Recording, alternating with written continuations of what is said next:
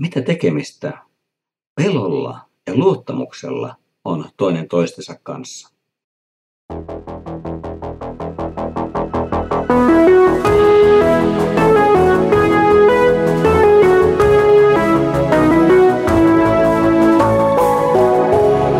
Kirjoitusten pauloissa. Nykyisessä median aikakaudessa meihin ihmisiin pyritään vaikuttamaan ulkopuoleltamme kaiken aikaa ja monin eri tavoin. Emme itse edes tiedosta kaikkea tätä vaikuttamista. Monet tahot haluavat ohjata meidän käyttäytymistämme, meidän valintojamme, meidän käsityksiämme. Tätä tapahtuu kaupallisella alalla.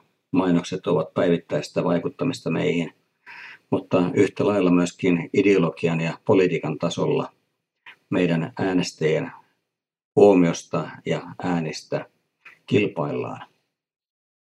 Lopulta näistä eri tekijöistä muodostuu kokonaisuus, joka asettuu ihmisen sydämeen, ihmisen mieleen ja alkaa hallita kaikkea sieltä käsin. Syvimmällä tasolla tämä ulottuu siihen ja vaikuttaa siihen, kuka ihminen lopulta on, mikä on hänen identiteettinsä. Luvun 5 jakeessa 11 Paavali puhuu Herran pelosta, eli Jumalan pelosta, siitä mitä se on ja mitä se vaikuttaa. Kun siis tiedämme, mitä Herran pelko on, me koetamme saavuttaa ihmisten luottamuksen. Merkillinen asia.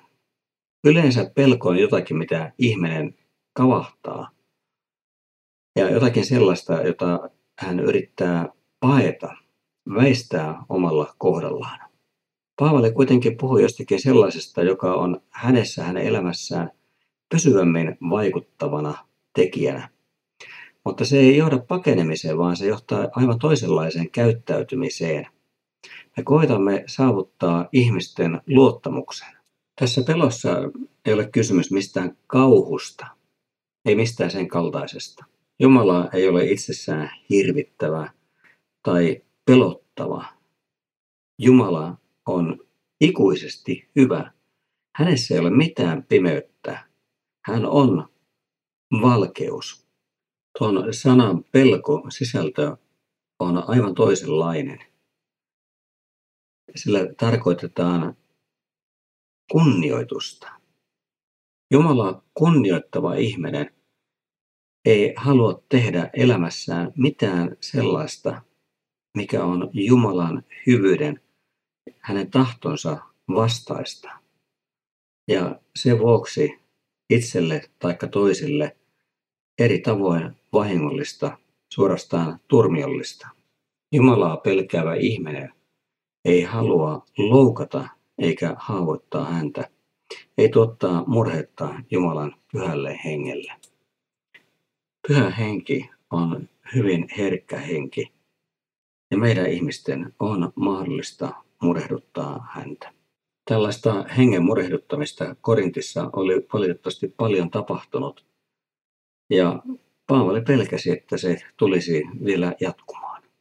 Hänen omaa elämäänsä ohjasi Jumalan kunnioittaminen, eikä Paavali sallinut kohdallaan minkään nousta Jumalan kunnioittamisen yläpuolelle.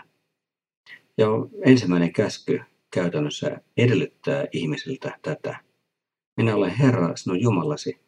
Älä pidä muita jumalia minun rinnallani. Paavali ei kuitenkaan toiminut käskyn vaikutuksesta yksin, vaan Paavalin sisimmässä vaikutti anteeksiantamus, jonka hän oli saanut kohdata. Se suunnaton rakkaus, hyvyys, armo, jonka hän oli saanut osakseen. Ja se oli muuttanut hänet. Ja kun hän tiesi, miten tärkeistä asioista hän oli tullut osalliseksi ilman mitään omia ansioita, hän ei elämässään halunnut tästä aarteesta luopua. Ei elä sillä tavalla, että hän menettää sen. Eikä hän halunnut myöskään Korintien seurakuntalaisten menettävän tätä aaretta, joka heillä oli saviastioissa. Paavali oli hyvin kourintuntuvalla tavalla tullut näkemään Jumalan luotettavuuden, Jumalan hyvyyden Jumalan uskollisuuden. Kuinka hän voisi tälle kaikelle omalla elämällään sitten kääntää selkänsä. Siltä hän halusi varjella itsensä. Hän itse aiemmin kaikella voimallaan, kaikella tarmollaan vainosi seurakuntaa, mutta nyt hän kaikella voimallaan ja kaikella tarmollaan palveli Kristusta ja hänen seurakuntaansa. Ja se on ihmeellinen valtava muutos, koska se edellyttää ihmisen sydämen, ihmisen mielen muutosta. Ja tämän Paavali oli omalla kohdallaan kokenut, ja sitä hän edelleen eli todeksi. Se vaikutus oli pysyvä. Ylösnouseen Jeesuksen kohtaaminen ja hänen seuraajaksen tuleminen johti Paavalin sellaiseen ajatus, muutos- ja kasvuprosessiin, että sen vaikutus ulottui koko hänen elämänsä saakka, hänen identiteettiinsä asti. Jumala oli saanut kaiken tämän aikaa hänen kohdallaan rakkauden ja totuuden kautta. Ne olivat riisuneet Paavalin aseesta ja sammuttaneet hänen vastustuksensa. Sen tilalle tuli halu tuntea Jeesus ylösnouseena ja Jeesuksesta käsin hän saattoi ymmärtää Jumalan vanhan testamentin ilmoituksen aivan toisella tavalla. Se avautui nyt hänelle huikeasti Jumalan pelastussuunnitelma, Jumalan pelastushistoria, joiden tapahtumien keskellä hän itse oli osana niistä. Paavali oli joutunut näkemään ja tajuamaan oman hengellisen sokeutensa ja hänen oman teologisen viisautensa ja ymmärryksensä riittämättömyyden. Se riisui hänet ylpeydestä. Se teki hänestä Jumala edessä heikon ja janovan, mutta samalla myöskin avoimen sille Jumalan työlle ja sille avaimelle, joka avaa Jumalan sanan. Nimittäin Jeesuksen ylösnouseen vapahtajan kohtaaminen oli se seikka, joka muuttui hänelle avaimeksi, niin että huikealla tavalla hän tästä käsin sai katsoa vanhaa testamenttia, sen historiaa, sen tapahtumia, sen ilmoitusta, sitä Jumalan suurta suunnitelmaa, jonka se kätkee sisäänsä. Ja tästä tuli hänen elämänsä uusi ohjenuora, jota hän seurasi ja toteutti kohdallaan. Paavali sai kohdalleen kutsun, hän sai aivan uuden tehtävän ja hän sai myöskin uuden ennenkuulumattoman sanoman, joka tulisi muuttamaan ei vain hänen oman elämänsä, vaan koko antiikin maailman ja historian kulun. Nyt kuitenkin Paavalin vastustajien puolelta tämä kaikki, mistä hän oli tullut osalliseksi, oli asetettu täysin kyseenalaiseksi. Ja tämä tilanne ymmärrettävästi, sen luoma jännite oli mahdoton. Se ei voinut jäädä sellaiseksi. Samalla nämä uudet näköalat haastoivat hänen inhimillisen järkensä ja ymmärryksensä. Koska Paavali tajusi nyt kerta kaikkiaan ylösnouseen Jeesuksen kohtaamisen jälkeen, että Jumalan ilmoituksessa hänellä on valtavan paljon opittavaa ja omaksuttavaa. Ja se ei voi tapahtua ilman, että hän luopuu aiemmista kivikuvista lähtökohdistaan ja käsityksistään, ja että tilalle rakentuu sitten aivan uusi identiteetti, uusi elämä, uusi kutsumus. Hän itse oli arvioinut asiat aivan pieleen ja valitettavasti toiminut myöskin näiden virhearviointiensa mukaisesti. Mutta nyt Jumala oli johtanut hänet valkeuteen. Tämä vastaava, minkä Paavali oli itse saanut kohdata ja elää läpi, oli myöskin tapahtunut Korintissa. Korintissa niin juutalaistaustaiset kuin myöskin pakanataustaiset olivat kohdanneet evankeliumin ja evankeliumissa olevan Jumalan totuuden ja voiman, joka kykeni muuttamaan heidän elämänsä. Se tuli heidän elämänsä uudeksi perustaksi, lähtökohdaksi, joka kannatteli kaikkea. Kristuksen rakkaus oli kohdannut hänet, voittanut hänet ja muuttanut hänet. Sama oli tapahtunut myöskin korinttilaisissa. Uskoon kuuluu luottamuksen syntyminen. Se ei tarkoita vain tunnetasolla tapahtua luottamusyhdyssidettä, vaan siinä on kysymys myöskin ymmärryksen tasolla tapahtuvasta vakuuttumisesta. Siitä huolimatta, että ihmisen omalle ymmärrykselle, jopa ihmisen omalle maailman katsomukselle tai maailman kuvalle Jumalan sanassa on monia haasteita yhä tänäkin päivänä.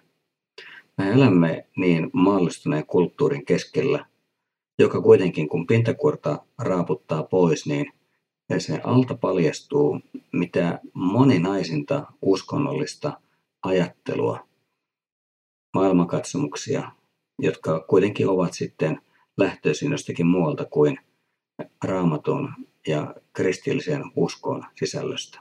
Edelleen Paavali viittaa sanollaan siihen, että uskon sisältö, eli se, mitä me uskomme, minkä olemme sisäistäneet, se on itsessään luotettava, koska se on totuus. Ja se ei ole ihmisen oman ymmärryksen, oman päättelyn, oman viisauden lopputulema, vaan se on Jumalan viisauden, joka ihmisestä näyttää monesti täysin mitättömältä ja vähäpätöiseltä. Mutta näin Jumala on nähnyt hyväksi. Tällä tavalla Jumala on tässä maailmassa ja historiassa meidän ihmisten keskellä toiminut. Se on hänen valintansa. Se on hänen päätöksensä. Joitakin se loukkaa, mutta joitakin, jotka se valloittaa, se saa iloon, kiitokseen ja ylistykseen siitä, mitä he ovat nähneet ja mistä he ovat tulleet osallisiksi. Sanoma itse, eli evankeliumi, sana Jeesuksen ristin kuolemasta meidän edestämme ja hänen ylösnousemuksestaan, ei tähtää ihmisen tahdon tai tunteen koskettamisen ainoastaan. Se haluaa myöskin vakuuttaa ihmisen sisäisesti ja älyllisesti. Samalla kuitenkin sanoma itsessään ylittää ihmisen oman rationaalisen järkeilyn ulottuvuudet. Sanoma on tarkoitettu ymmärrykselläkin vastaanotettavaksi ja sitten elettäväksi. Ja se tietää elämän mittaista kasvu- ja muutosprosessia.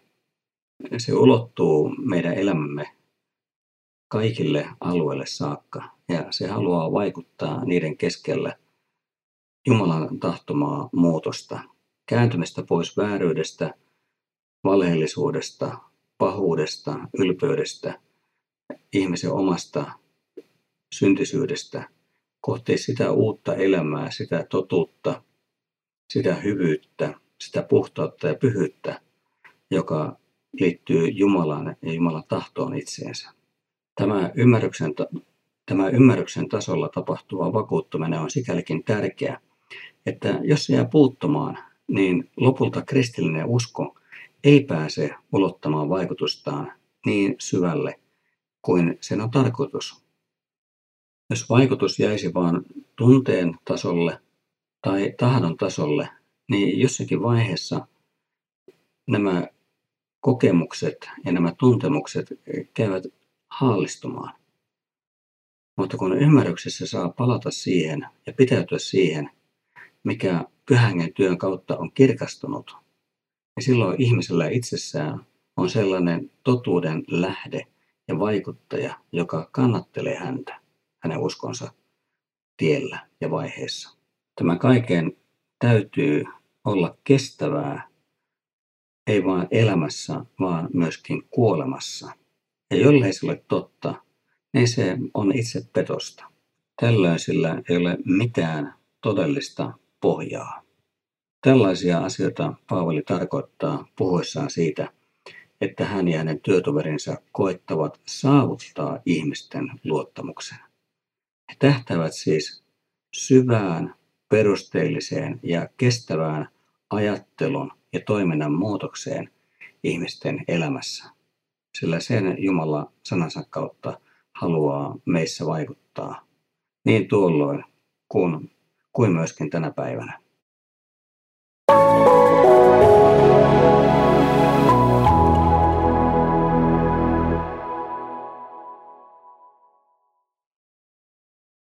Jakeen 11 jälkipuolella Paavali kirjoittaa, Jumala kyllä näkee millaisia me olemme, ja toivon teidänkin sisimmässänne näkevän sen.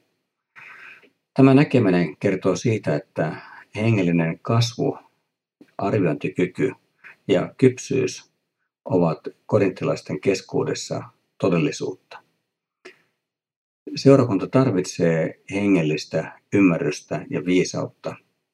Tässä maailmassa valitettavasti seurakunnan keskellä on opettajia, jotka johtavat ihmisiä elämällään ja opetuksellaan harhaan, väärään elämään ja väärin valintoihin. On tärkeää, että seurakuntaa ei viedä kuin pässiä narusta, vaan että seurakunta itse on hengellisesti valpas, että se on hengellisesti raitis, että se kykenee valvomaan opettajiaan ja myöskin omaa elämäänsä. Jeesus itse haluaa, että hänen seuraajansa ovat hengellisesti raittiita ja juurtuneita Jumalan sanaan ja kasvaneet hänen tuntemisessaan. Myös jakessa 12 korostuu tämä seurakunnan kasvun, seurakunnan hengellisen viisauden, ymmärryksen lisääntyminen. Haluamme vain antaa teille aihetta olla ylpeitä meistä, niin että pystytte vastaamaan niille, jotka kerskuvat sillä, mikä näkyy ulospäin, eivätkä piittaa siitä, mitä on sydämessä. Paavalin ja hänen työtovereittensa sydämessä oli evankeliumin valo, evankeliumin totuus, rakkaus ihmisen, rakkaus Jumalaan. Ja se oli niin kallisarvoinen asia, että sen säilyttämisen vuoksi he olivat valmiita taistelemaan, laittamaan itsensä likoon ihan täydellisesti. Paavali sanoi, että jos olemmekin olleet suunniltamme, eli he ovat joutuneet sellaisiin tilanteisiin, joissa he ovat olleet ikään kuin kuilun partaalla. Heidät on viety aivan äärirajoille saakka. Ja he ovat käyttäytyneet myöskin tämän mukaisesti. Se on tapahtunut kuitenkin Jumalan tähden. Se on tapahtunut sen tähden, että asiat Korintissa ovat niin vakavia, että niiden tähden täytyy tehdä kaikki, jotta seurakunta, joka oli menossa kohti tuhoaan, löytäisi uuden kurssin ja kääntyisi sillä. Kristuksen rakkaus pakotti Paavalia hänen työtovereitaan tähän. Paavali halusi korinttilaisten olevan hengellisesti niin vahvoja, ymmärryksessään niin selkeitä, että he kykenevät vastustamaan niitä vääriä opettajia, joita heidän keskuuteen oli tullut, ja joiden vaikutus, jos se pääsisi toteutumaan kokonaisuudessaan, tuhoaisi seurakunnan. Paavali halusi, että korinttilaisten mielet ovat evankeliumin valaisemat, eivätkä hänen vastustensa opetuksen sokaisemat.